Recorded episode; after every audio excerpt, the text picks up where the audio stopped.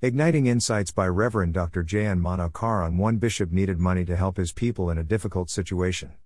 The inflation was high during that time. He received a gift from a foreign nation on a particular Friday. He went to the bank requesting them to credit it into his account. The officer was rude and said that Bishop can come on Monday and get it. Disappointed, he came home. On Monday, he went to the bank, he observed the exchange rate had changed.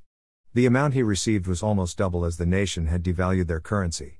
Bishop praised God for the disappointment on Friday, the banker who wanted to harm him, in fact, blessed him.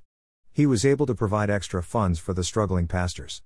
God can use even delays to give us surprises. Lazarus was ill and a message was sent to Lord Jesus Christ by his sisters Mary and Martha. However, Lord chose to delay his visit to his sick friend. John 11:6 Meanwhile, Lazarus was dead and buried. Lord visited the grieving family and also raised Lazarus from dead. Lord's delay ended in glory of God, by the practical demonstration of his authority, I am the resurrection and life. Joseph was homesick and did not deserve to be in a pit or prison. He wanted to go back to Jacob, his father. Hence, he requested, his friend for whom he interpreted his dream to speak to Pharaoh and release him. But he forgot for two years.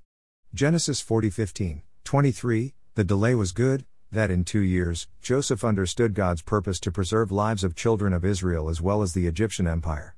When he appeared before Pharaoh, he was prepared to fulfill his calling. Delay helped him to discover his call and purpose. Impatience during delay could be disastrous.